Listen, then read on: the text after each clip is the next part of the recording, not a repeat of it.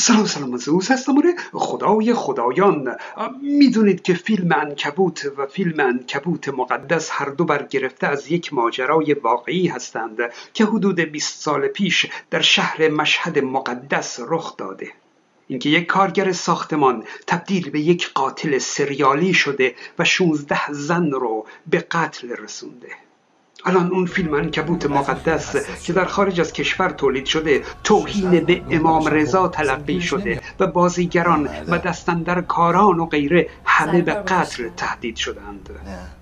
خودمونیم کسانی که تهدید می کنند و اون کسانی که حاضرند در راه خدا اون قتل ها رو مرتکب بشند هیچ کدوم اون فیلم رو ندیدند ها. اما خب چون یک هنرپیشه ترد شده از جامعه اسلامی در اون فیلم جایزه بین المللی جشنواره کن رو گرفته به عنوان بهترین بازیکن زن خلاصه این اسلامیون انگار یه چیزی در حلقشون رو گرفته فقط دنبال بهانه هستند که یه چند نفری رو اینجا بکشند. فقط گیر دادن به یک عکس پستر این فیلم. میگن در این عکس شهر مشهد به صورت یک تار انکبوت نمایش داده شده که حرم امام رضا هم در مرکز تار انکبوته همین دیگه. این توهین به امام رضاست. حالا کیو باید بکشیم؟ طراح پستر رو؟ نه کمه. همه یه دستن در کاران فیلم رو بکشیم. اول از همه هم همون زنی که جایزه رو گرفته. جالبه که اصلا موضوع فیلم هم همین قتل ها بوده که از سر تقدس دین برخواسته به خاطر دین مقدس صورت می‌گیره. یعنی این فیلم از درون فیلم و از بیرون فیلم داره قتل های دینی رو نشون میده. درون فیلم نشون میده که عملا مقدسات دین می‌تونه یک انسان رو به یک قاتل زنجیری تبدیل کنه. و بیرون همین فیلم نشون میده که مقدسات دین دینداران رو به آدمهای خطرناکی تبدیل می‌کنه. کسانی که به خاطر نمایش یک پستر حاضر به تهدید و قتل گروهی از انسانها هستند. متاسفانه مقدسات دین می‌تونه انسان رو از انسانیت دور کنه. بریم سراغ اون ماجرای واقعی که رخ داده. قطعهای زنجیره زنانی که کارگر جنسی محسوب می شدند او می‌دونید شاید شنیده باشید اسقر قاتل اولین قاتل زنجیری در ایران بود. او سی و سه تا کودک و نوجوان رو در عراق و ایران مورد تجاوز قرار داد و سر برید. وقتی در تهران او رو به پای چوبه دار بردند با اعتراض گفت من یک عده بی سر و پا را کشتم. آنها که آدم حسابی نبودند که می‌خواهید به خاطر مرگشان مرا اعدام کنید. او این سید هنایی همین قاتل زنجیره مشهد هم. دقیقا همین عقیده رو داشت. معتقد بود که فقط چند تا زن فاسد رو کشته و با فساد مبارزه کرده و کار درستی کرده. خودشو سزاوار پاداش می‌دونسته نه مجازات.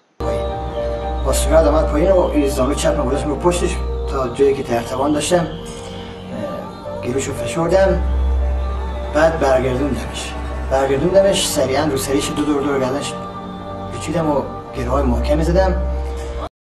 فرق اسخر قاتل با سعید حنایی در اینه که اون اسخر قاتل هم پدرش و هم پدر بزرگش راهزن و قاتل بودند و به بدنامی معروف بودند. اما سعید حنایی چی؟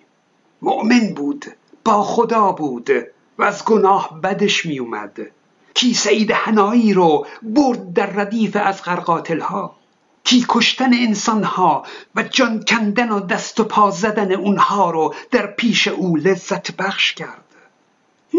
روحانیون پیشنمازان مسجد آخوندها با همین حدیث و روایات پیامبر و امامان. سلام علیکم. وقتی که حکومت اسلامی تشکیل میشه وظیفه حکومته که افرادی که ابایی ندارن از ترویج حرام از اهانت به اسلام از ریت آزار رسوندن به مسلمین اینا رو توبیخ و تنبیه و حتی اگر ارتداد اجرای حکمش داشته باشه. وظیفه حکومت اسلامی. اگر حکومت اسلامی انجام نداد باید از گردن مؤمنین ساقط خیر. بنابراین الان هم اگر باشه مسجل باشه مسلم باشه و ما ندونیم و ما ببینیم که حکومتی کار انجام نمیده حکم مرتد رو خودمون اجرا می‌کنیم. هیچ ابایی هم از انجامش نداریم. سرمون بالا می‌گیریم.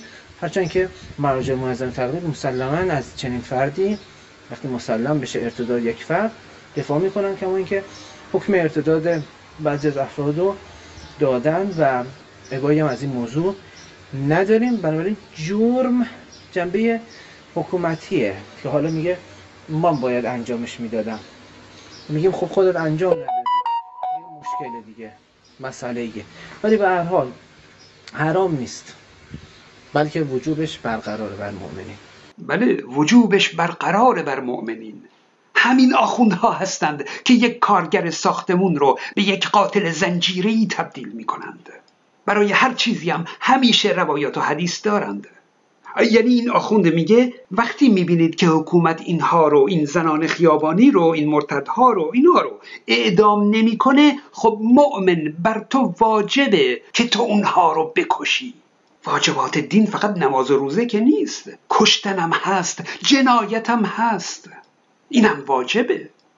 خود آخوند هرگز این کار رو نمی‌کنه ها. میگه توی مؤمن این کار رو بکن که اگه قاتل رو گرفتند و بالای دار بردند توی مؤمن به دار آویخته بشی نه اون آخوند. اون وقت اون آخوند چیکار می‌کنه؟ میاد مراسم ختم توی مؤمن روایت می‌خونه و کاسبی می‌کنه. اینه. این آخوند همونی بود که برای من زئوس هم به خاطر نقد دین حکم قتل صادر کرده بود. می‌دونید مثلا در توجیه اسلام میگن منظور از کشتن کافران در قرآن کشتن اون کافران محاربی هست که شمشیر به دست گرفتند به سرزمین های اسلامی حمله کردند و به زنان مسلمان تجاوز می‌کنند. قرآن میگه اون کافران رو بکشید. اما بعد این آخوندها که به مردم می‌رسن ها میگن این کسانی که با حرف زدن دین رو نقد می‌کنند این دگراندیشان از اون کافران محارب بدترند. یعنی اسمش اینه که محاربین اونهایی هستند که شمشیر برداشتند. اما در واقع از نظر آخوندها محاربین اونهایی هستند که بر ضد دین نقدی کنند حرفی بزنند پستری چاپ کنند کاریکاتوری بکشند و مؤمن باید همه اینها رو بکشه. به از این دین. در واقع اعدام امثال سید هنایی دردی رو از جامعه دوا نمی‌کنه. این حوزه علمی است که باید خراب بشه. تا اینقدر به ترویج قتل و خشونت و ناامنی دامن نزنه. اما کار اون قاتل سعید هنایی از نظر اسلام چه حکمی داره؟ خب می‌دونید که او رو اعدام کردند. اما یک نفر که به خاطر مقدسات دین قتل می‌کنه واقعا از نظر قوانین مجازات اسلامی حکمش چیه؟ طبق ماده 226 قانون مجازات اسلامی در ایران قتل محدور دم عامل موجه جرم تلقی میشه. یعنی کسی که حکمش از نظر شرعی محدور دم هست یعنی خونش قابل هدر دادن هست یعنی مستحق کشتن هست مثل مرتدها هر کس اینها رو بکشه عملش طبق قانون موجه هست. ایرادی نداره نه قصاص داره نه دیه داره نه هیچی. این قانون جمهوری اسلامی است. میگه چون این قاتل هیچ مجازاتی نداره. از اون بدتر در تبصره دوی ماده 295 میگه اگه قاتل با اعتقاد به اینکه اون فرد محدور و دم هست او رو بکشه و بعد معلوم بشه که ای بابا اشتباه تشخیص داده طرف مستحق کشتن نبوده. اون وقت قانون مجازات اسلامی میگه خب این قاتل بیچاره در تشخیص خطا کرده. کار او دیگه قتل عمد محسوب نمیشه. دیگه این قتل هم قصاص نداره. اینه. وقتی به جای عقل دین مقدس قانون مملکت رو بچینه چیزی بهتر از این در نمیاد. اگر می‌بینید که حکومت اون سعید هنایی قاتل رو اعدام کرد به خاطر 16 فقر جنایتش نبود. اگرچه اون رو هم گفتند اما در جرایم او سیزده مورد هم جرم زنای محسنه داشته. یعنی اون قاتل هم با زنان قربانی خودش مقاربت می‌کرده و هم اونها رو میکشته.